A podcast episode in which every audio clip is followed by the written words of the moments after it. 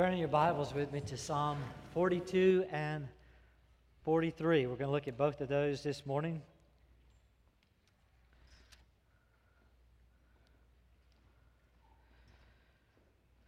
They are Psalms about how to deal with and get out of depression. Just so you know, I'm not depressed this week, okay? Uh, doesn't mean I haven't been depressed. Have I told you lately I love you? Uh, I do, and I was thinking about that. You know, just thinking, um, this is a good this is a good message. This is a good psalm to to review because I haven't dealt with this subject in a while, and some of you are going through some tough times, and this is going to be right where you are. Others of you, you might not be like me. You're not going through a tough time right now, but I don't think depression escapes any of us. I think it hits all of us at some point. If you're not going through it now, you probably will. If you've gone through it before, you'll probably go through it again. Uh, it just is something we have to deal with. And, and it's that, that feeling of being isolated, feeling of being alone, feeling that, that you're hurting and you're in pain and there's just no one that understands or you can share it with.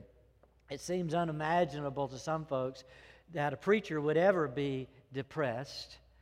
Um, you know, after all, I mean, we, we just work a couple hours a week and cushy job and you know everybody loves us and likes us and never says anything bad about us and you know just it's just i mean how could you have a better job? And yet if you go to any library and you look up depression and you look up biographies of people depressed probably one of them i mean probably all of them are preachers. Uh, preachers notoriously take monday off because they're so depressed from everything that went on Sunday and Sunday nights and Mondays are just terrible days for a lot of folks. I personally have been depressed many Mondays, many Sunday nights. Um, there's that depression that y- you can have and you can still function in society. Nobody really knows it but you or somebody close to you that you're depressed. I've had that kind. Then there's this other kind of depression that it just makes you dysfunctional. You don't, you don't feel like you can do anything but just crawl up in a corner somewhere and not go on. That kind of depression has come to me too. It's miserable. So I've gone through some of that with you, and I want you to know where to turn, how to come out of some of that. And Psalm 42 and Psalm 43 is your go to passage for this. Um, and, and just so you think, realize I'm not the only one. Remember, we've been doing a study in 2 Samuel, 1 Samuel first, and then 2 Samuel, and it's all about the life of David. David was a very depressed man at times. He went through years. You can be depressed for days, weeks, months, years. And David was depressed for a long time. Remember, he killed Goliath, married a princess, and then what happened? Got chased out of town and he spent years depressed. And you look at Elijah, he killed 400 Baal prophets. You would think, man, you're on top of the world. God's answering your prayers. You're killing all the bad guys. He got to the place, he, he ran as fast as he could till he couldn't run anymore and said, I'm just depressed. I don't want to live. The Apostle Paul in uh, the 2 Corinthians chapter 1, he says, I am distressed of living, so I wish I could just die. See, you look at some of the big names in Scripture, they were depressed men at times. So that's why, you know, as I was thinking of David, this is not a psalm by David, but it's a psalm, it's a go to psalm for him as well. Uh, dealing with depression was something he had to deal with, and we do too.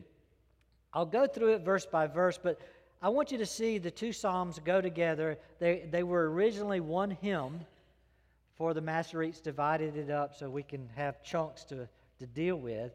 Um, they were one hymn, and you see uh, three verses and the chorus three times. So the, the first verse is verses of the, of the song, 1 through 4, and then verse 5 is the chorus or the refrain. Let me read verse 5. Why are you in despair? There it is, the theme. O my soul, and why have you become disturbed within me? Hope in God, for I shall again praise him for the help of his presence. Then look over at verse 11. A verse, the refrain again. Verse 11. Why are you in despair, O my soul? And why have you become disturbed within me? Hope in God, for I shall yet praise him, the help of my countenance and my God. And then look down at verse 5 of chapter 43. So, why are you in despair, O my soul? And why are you disturbed within me? Hope in God, for I shall again praise him, the help of my countenance.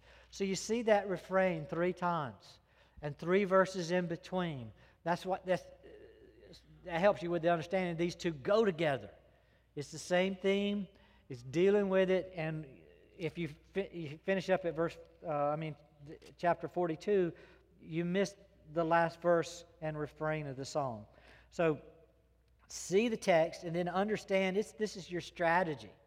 When you're in despair, when you're depressed, distressed, these are a couple of psalms or one hymn you want to go back to and sing through.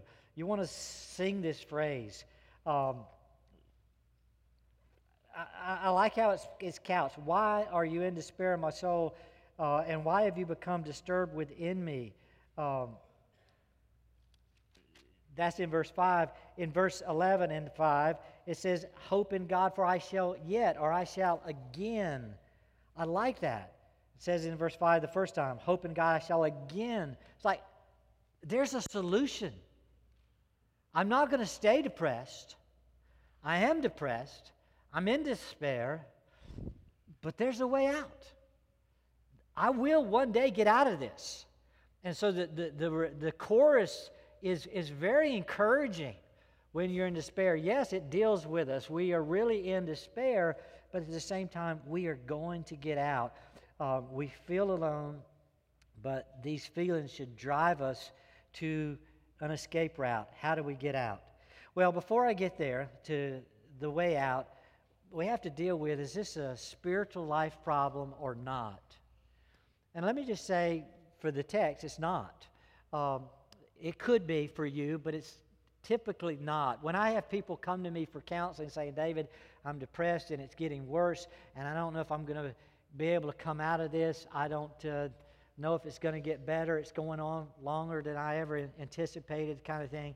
Um, I, and then they'll throw in, and I'm not sure I'm even a Christian because of this.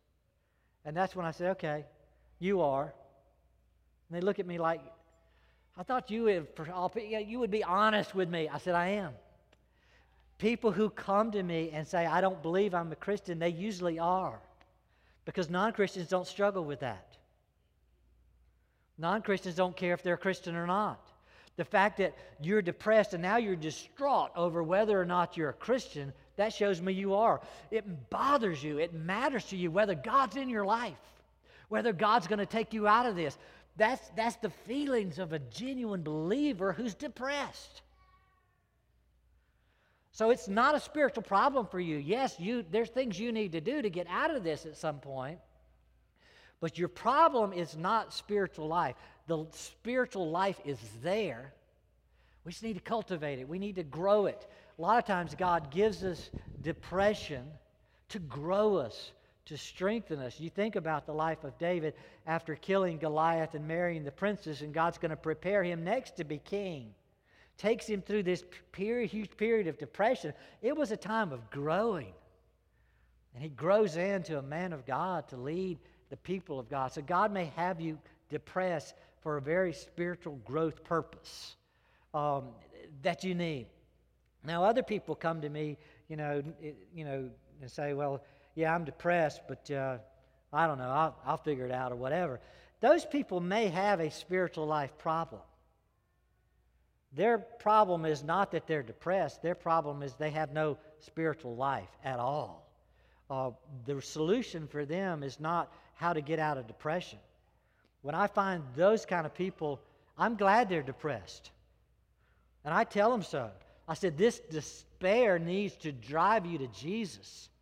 Because your only hope of getting out is you must be born again. And put the word must in all capitals. You remember that message to Nicodemus that Jesus had in John 3? He says it th- twice, verse 3 and verse 5 of John 3. Nicodemus, you must be born again. You think you see the kingdom of God. You think you're going to work this out. You will not see the kingdom of God. You must be born again unless you're born again. He said, Well, I think I understand a little bit. Jesus said, No, no, no. You must be born again. So if you think you're going to work this out and figure it out on your own, you're in need of Jesus. You must be born again first. That's your situation. Come to Christ. Only Christ can redeem you and save you from not only your depression, but from sin and eternal damnation. So if, if, if your depression is despair to take you to Christ, that's a good thing too. So, see, both, both ways God uses despair to either grow us in Christ or to bring us to Christ. In this case, Psalm 42 and 43, the psalmist is in Christ. He says, Yet again I will praise him. I have been praising him, I will praise him again. I'm a believer, but I'm a believer who's a very depressed believer. And that's what he's dealing with. He's not dealing with spiritual birth, he's dealing with spiritual growth. And I presume most of you are in that case. Um, let's deal with the depression. Verse, uh, verse 3 and 4 of chapter 42 it says, My tears have been my food day and night, while they say to me all day long, Where's your God? These things I remember, and I pour out my soul within me. For I used to go along with the throng, and I lead them in procession to the house of God with the voice of joy and thanksgiving, a multitude keeping festival. You have a description there. It says, I used to have a lot of joy. And I used to lead people to church. And it was a lot of fun. It was like a big family feast. And it was just, it was great. But now people are saying, Where's your God now? Now people are saying, You don't seem like a Christian anymore. What's up? What's up? You know, kind of thing. Now you're really depressed and distressed. Uh, what's going on? What I, I wanted you to just, just get a little description of, of tears, verse 3. Tears are his food. There, depression can create a lot of physical agony and pain, and he's definitely got that. Um, there's, there's a sense in which physical problems can, can cause you um, social isolation, aloneness, feeling alone, being depressed. Um, he perhaps had some of that, just um, physical problems that are, that are causing him to be in despair. Uh, but he needs to grow from it. Catch the, um, the phrase that's repeated. Um, again, I will, it's the phrase in, in the refrain disturbed within me. My soul, why are you in despair? Why have you become disturbed within me? Uh, has your soul ever been disturbed, you know, within you? The, the, the word in the original literally means groan. I groan on the inside. Now, you know what it's like to have a stomach that groans, right? But this is, and that's on the inside. This is the soul. The spirit of the person is groaning from the inside.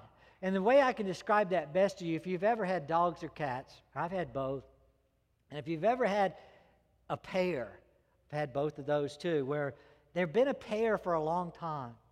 And then one of them gets separated from the other. Either, in our case, we've given pets away, or one just dies. And so the mate that's left behind groans. I've heard our dog, you know, when, when we've given the mate away and we just want to, we want to downsize to just one animal, for the next two or three nights, it's like, ooh, ooh. It's like, why are you howling? You never used to do that. He's in agony. We just took away his mate. I've seen the same thing with cats, especially cats in heat. You're thinking, shut. You know? That but they're groaning from within. That's the state of being in despair and agony.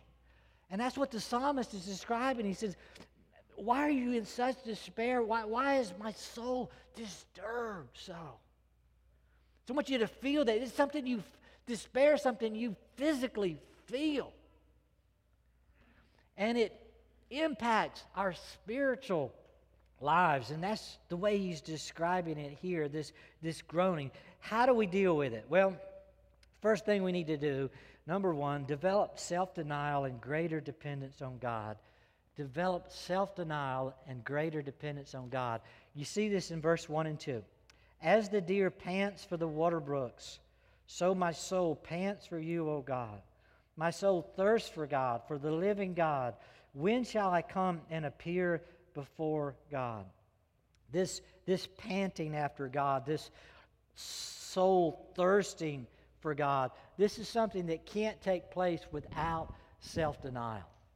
That's why I said learn to develop self denial and then this greater dependence upon God. Um, like depression can last a long time. He's already reached a solution.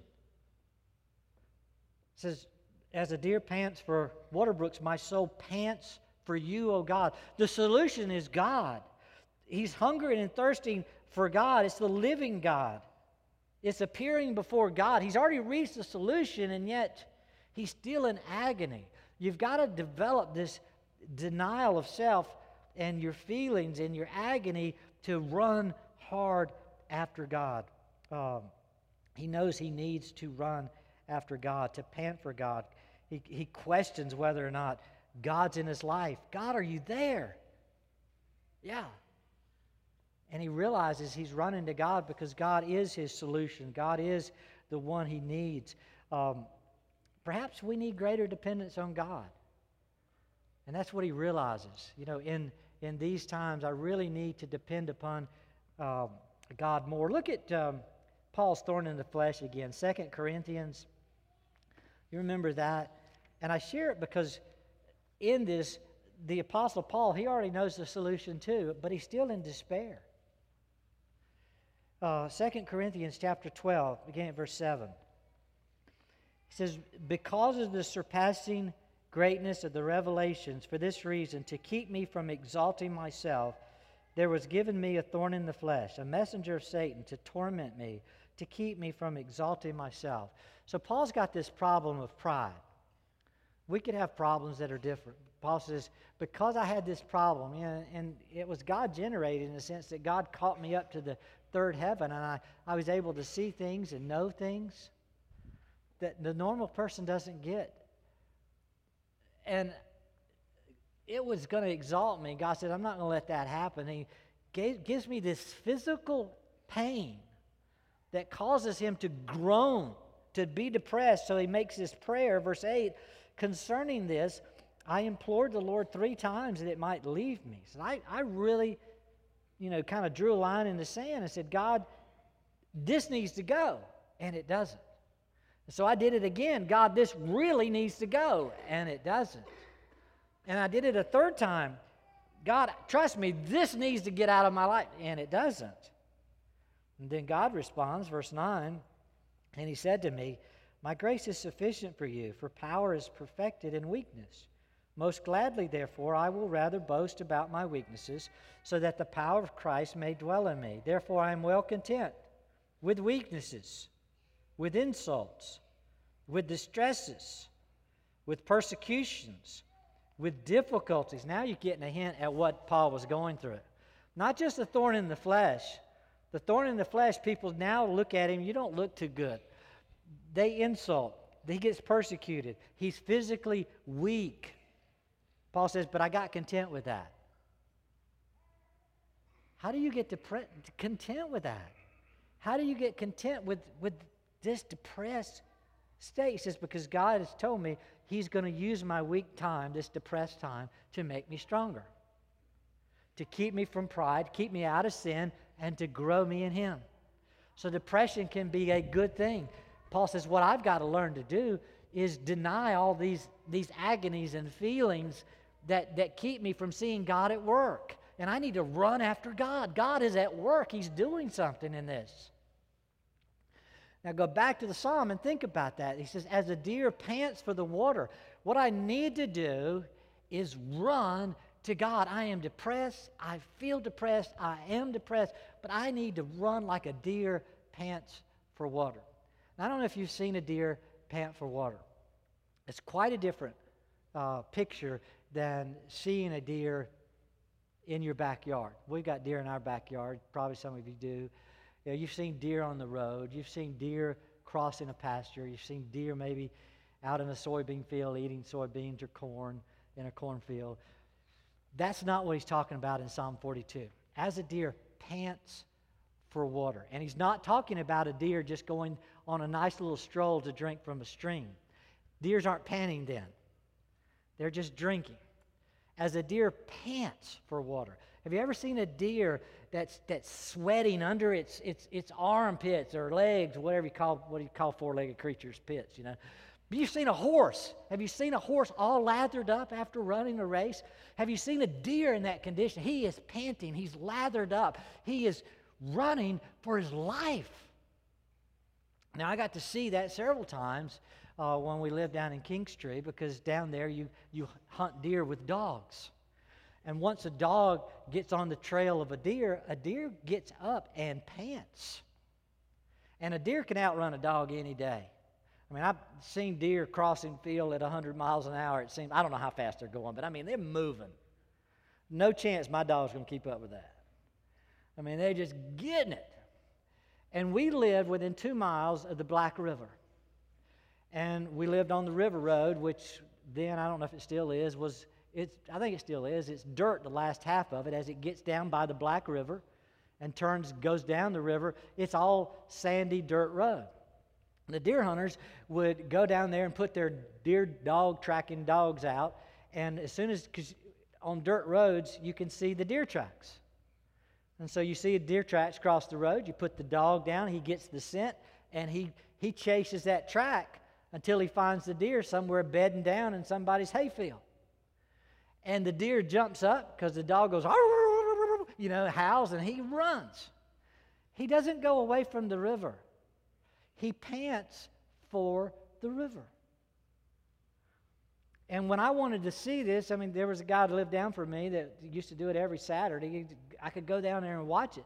And I realized that when I heard the dogs howl, I needed to get between that dog howl and the river because the deer was going to go to the river.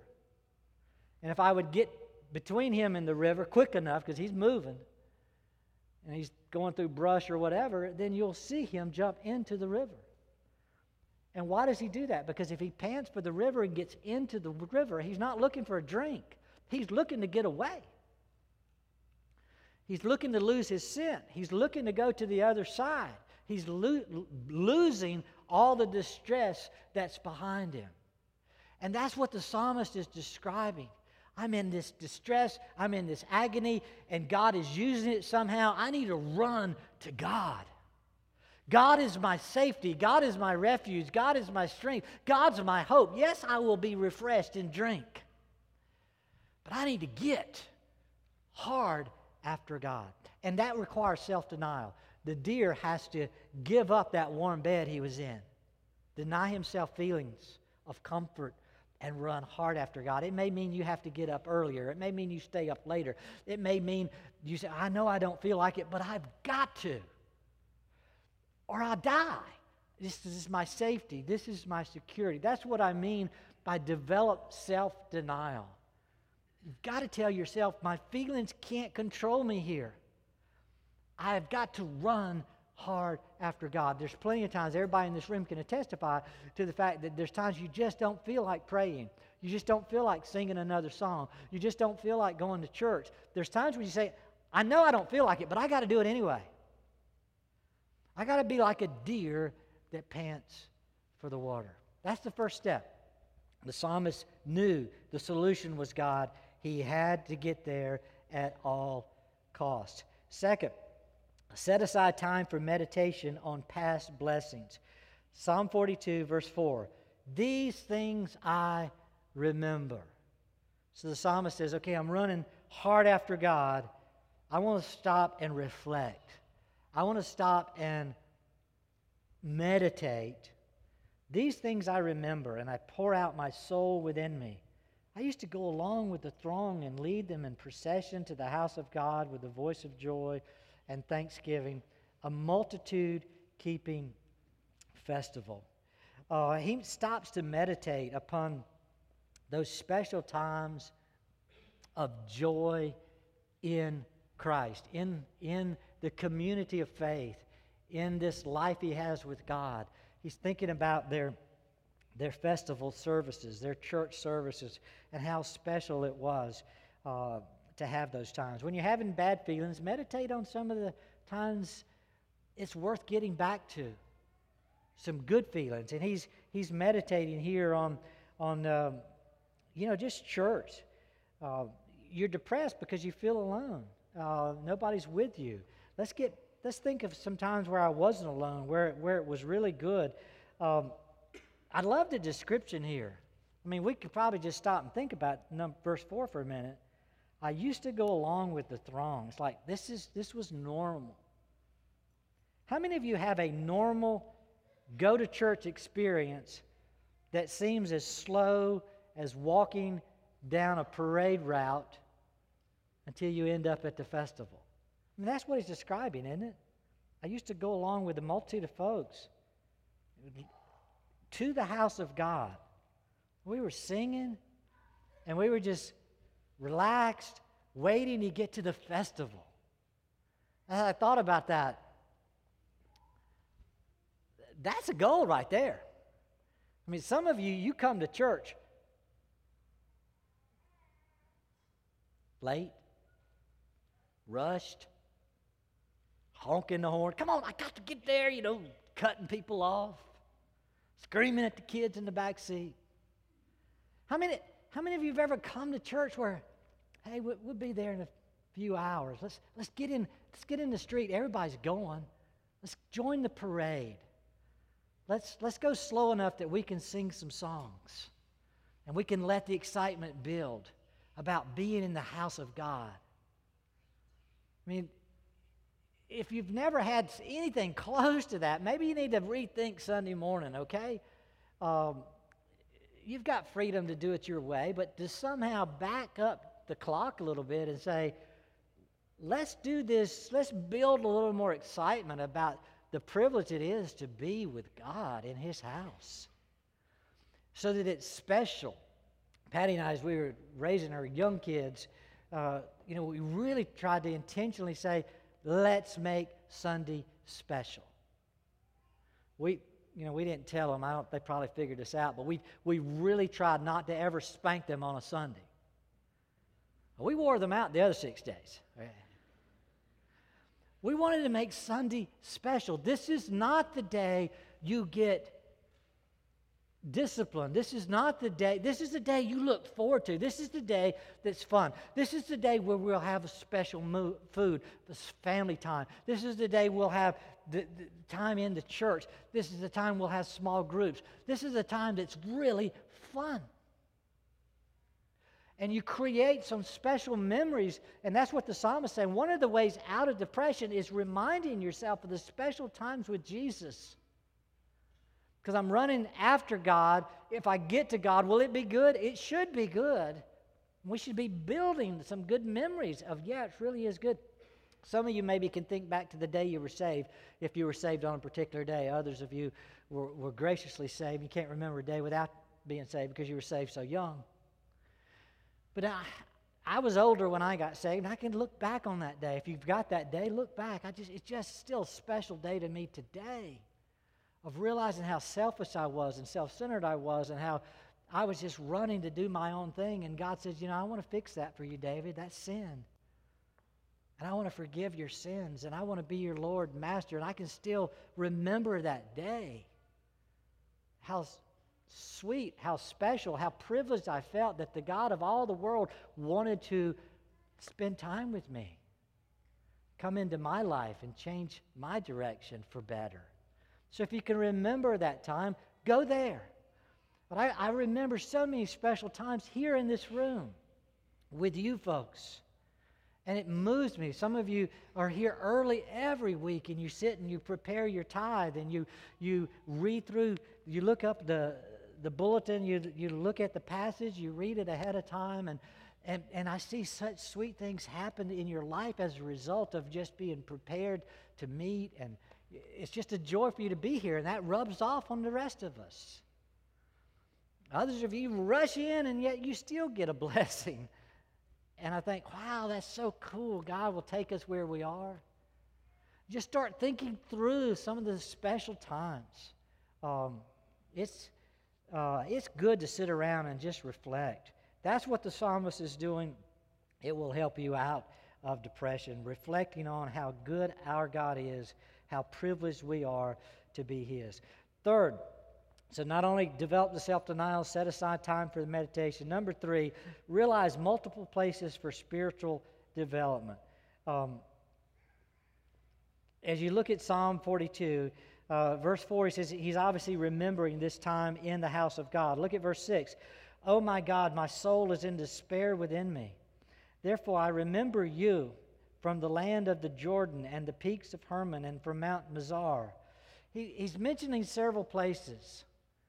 I remember you. I remember in the house of God. I remember in these other places. Why is that important? Because sometimes we think I will only get out of depression if I'm moved from here to there, wherever that place is. I got to get out of this place. And the psalmist is reminding himself, I think, no, I can really be anywhere. And God is not far from me. God can reach me where I am. Realize multiple places are ours for spiritual development. He is being developed in many places. We think we need a particular place because I'm all alone in this place. Now, well, it doesn't matter if you're all alone in this place. It's still a place God can use. You don't have to be in a different place to get out of depression. Realize wherever you are is a good place to grow in Christ. And the psalmist kind of remembers multiple places that God's been growing him and that helps us in depression to realize it's right where we are. As a matter of fact, if you're alone and thrown into somehow, you're alone, you're thrown into the water, it's a good time to learn to swim, isn't it? Because there's no one around to help you. And it's the same kind of thing. If you're thrown into depression and there's no one around, the, the solution is not that you have to move somewhere else. You can grow right where you are, swim there. Uh, regardless of how many places were special before. Let's make a new special place. You see that, realizing multiple places for spiritual development. Number four, pray for deliverance. He really starts praying and crying out. Um, verse 8 The Lord will command his loving kindness in the daytime, and his song will be with me in the night, a prayer to the God of my life. They start saying, yeah, God's going to do something. I'm praying. Uh, it's my prayer to God God's definitely going to help me. He's praying for deliverance. Verse 9 I will say to God, my rock, why have you forgotten me? Sounds kind of forward. Think about it. Why do I go mourning because of the oppression of the enemy? Um, he's pretty forward with God. He's just honest with God.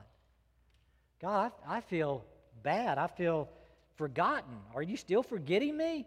Uh, and then notice he, he keeps going into the next chapter. Verse 1 Vindicate me. This is still a prayer. Vindicate me, O God, and plead my case against an ungodly nation. O deliver me from the deceitful and unjust man. For you are the God of my strength. Why have you rejected me? Why do I go mourning because of the oppression of the enemy? So he's, he's pretty honest with God. God, I feel forgotten. I feel oppressed. I feel rejected by you. You're my deliverer. To you, my prayer goes. I need help here he prays for deliverance. His hope is in God, his rescue is in God, and he makes all of that clear. God understands enough, God cares enough, God's available enough to hear this kind of prayer. You don't have to de- deny all the things you're feeling before God. Tell Him, God, I really feel lonely. I feel isolated. I feel forgotten. I feel despair. But you're my hope. I need you to vindicate me. I need you to rescue me. I need you to deliver me. I need you to put a song in my heart so I can sing to you. These are his prayers. He needs these things. He speaks his mind to God, and in so doing, he expects God to answer. Good prayer um, that we need to make in times of depression. Then he says, after his prayer, he says what he's going to do. Verse 3 How do you work out your prayer? Psalm 43, verse 3. Oh, send out your light and your truth. Let them lead me. Let them bring me to your holy hill and to your dwelling places. This is what we can do. God, I'm praying, I'm asking you for things, but I, one of the things I ask is that you'll speak to me and teach me. I need your light, I need your truth. Let them be what leads me. The light and the truth, I think, is the same thing. It's, it's God's word, it's God's direction. Um, look at Psalm 119. You remember this uh, popular verse, and you'll see the connection. Psalm 119, verse 105 says, Your word is a lamp to my feet, a light to my path. Lord, send the light, send your truth. I need direction. Your word's a lamp to my feet, it's a light to my path. Psalm 119, verse 130. The unfolding of your words gives light, it gives understanding to the simple. I opened my mouth wide and panted, for I longed for your commandments. I think that's what the psalmist is asking for. God, I just need your word to enlighten me, to direct me, to guide me. We have the privilege of having all 66 books of Scripture. So get into it and let God speak to you. Ask Him, Lord, let me behold wonderful things from your law today when I open it up. Let me, let me hear from you. Direct me straight from the pages of Scripture so that I know exactly where you want me to do, what you want me to do, and where you want me to go right now. It's like if you know your solution is food, what must you do? You got to get to the table, right? You got to get to the fridge. You got to get to where the food is. If you know the solution is God's word and truth, you must get into it somehow. It's amazing when we are depressed how we, we have to really battle what's going on in our mind. Well, I don't feel like reading the Bible now. I don't feel like going to church. I don't feel like small group. I don't feel like Bible study. I know I, I, I sat in the hospital for three weeks with tubes all over the place with a collapsed lung. I didn't feel like anything. When you don't feel like it, how do you deal with that? You, you ask other people, I don't feel like it, but could you read to me? Could you turn on a sermon for me? Whatever it takes. I need direction from God. When you, even when you don't feel like it, determine right now, I'm going to somehow get the light of God into my dark soul. It's when you need more sermons. It's when you need more Bible study. It's when you need more reading of Scripture. So when you don't feel like exactly when you need it most. The psalmist realized that. That's why he's coming out of this depression. And again, I will, I'm going to get better. Like I said, he begins knowing because he's applying the right solutions. And one of those is c- crucial. It's making use of God's word and his spirit.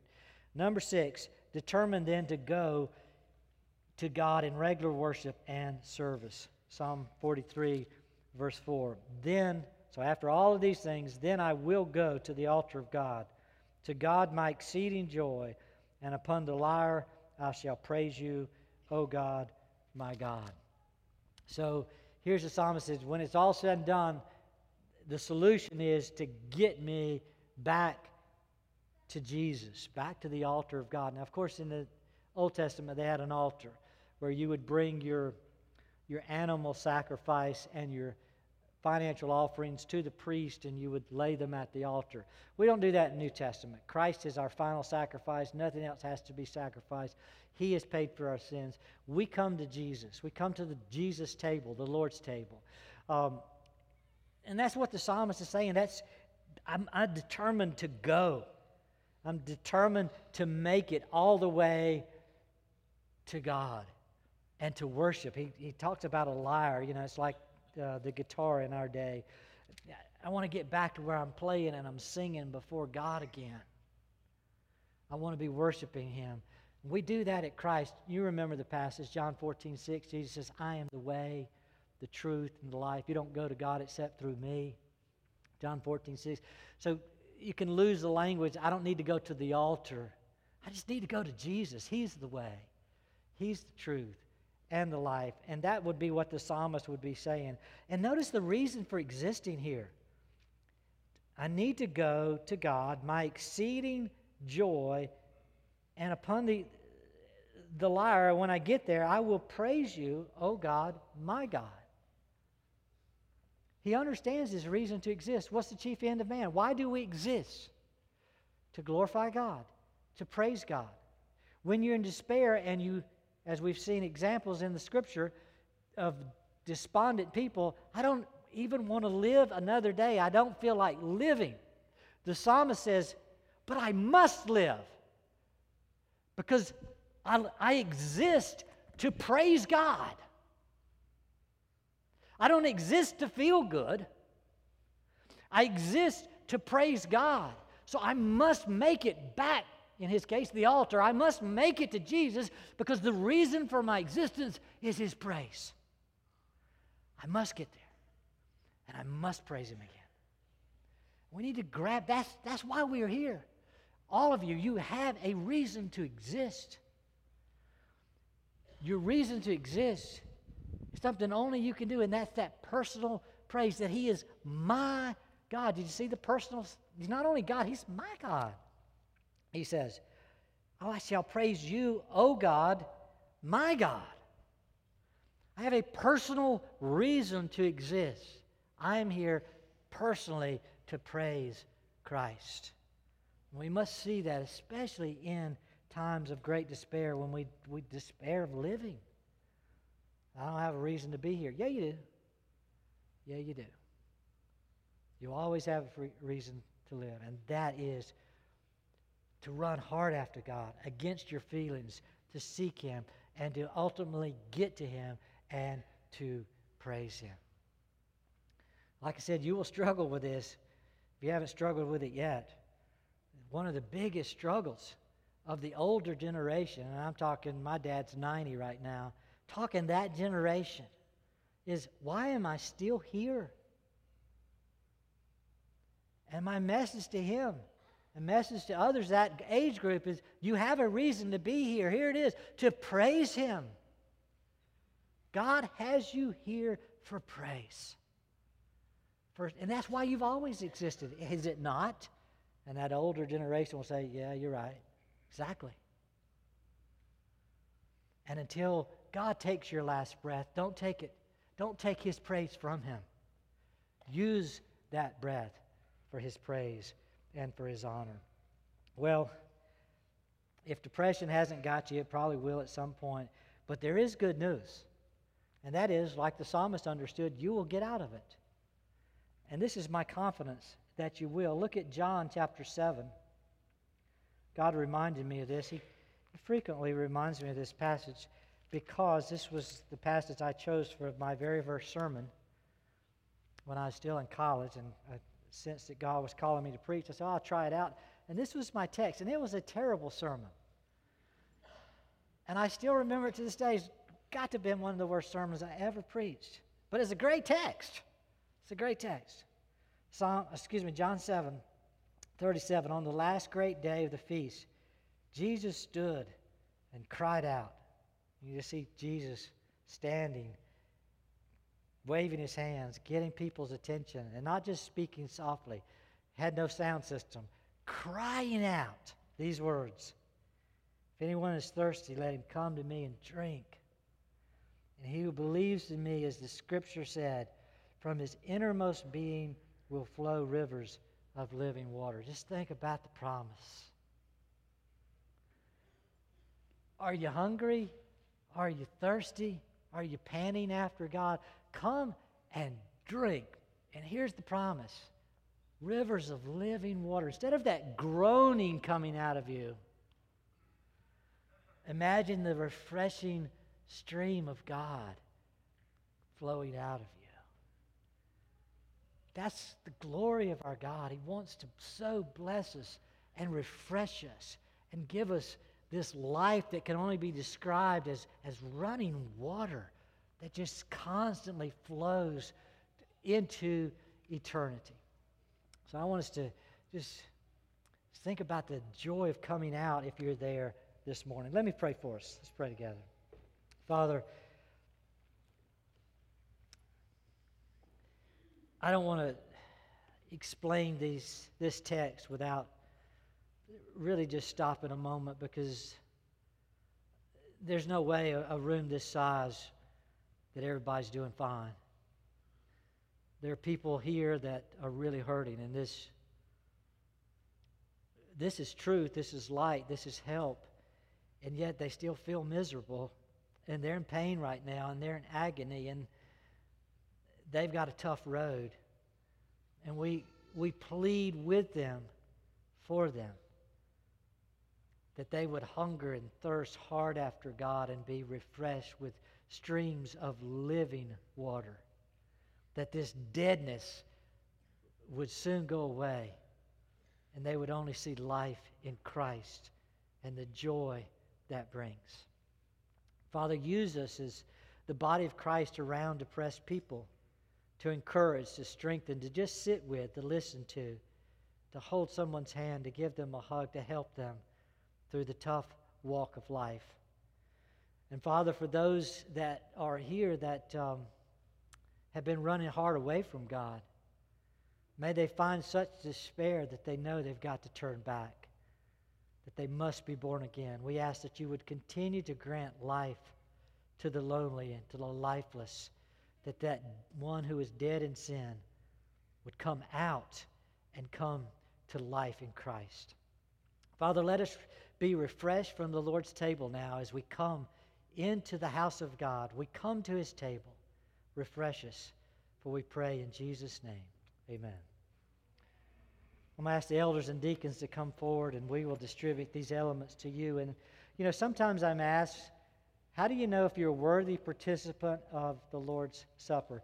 Let me put it to you this way don't take the Lord's Supper like Judas Iscariot. Judas Iscariot took the Lord's Supper in an unworthy manner. This is how he did it Judas Iscariot took the wine and the bread with Jesus, they were in the same room together. But Judas Iscariot did not take Jesus with the wine and the bread. Do you see the difference? If you take the wine and the bread, your goal here is not to take the wine and the bread. Your goal here is to take Jesus, to come to Jesus. He's the host, He's the one who gives this. Judas took the wine and the bread because it was offered, but he didn't take Jesus. And he went out and hung himself. We must be sure that we're always coming to the table to take Jesus I need His body. I need His blood. I need His life. I need to come to Him so that out of me flows His life like rivers of water. So come to Him to be freed from this depressed living by being nurtured in Christ. Lord, take the bread and the wine and make this ordinary food and drink special that we might come to Jesus. For we ask in Jesus' name. Amen.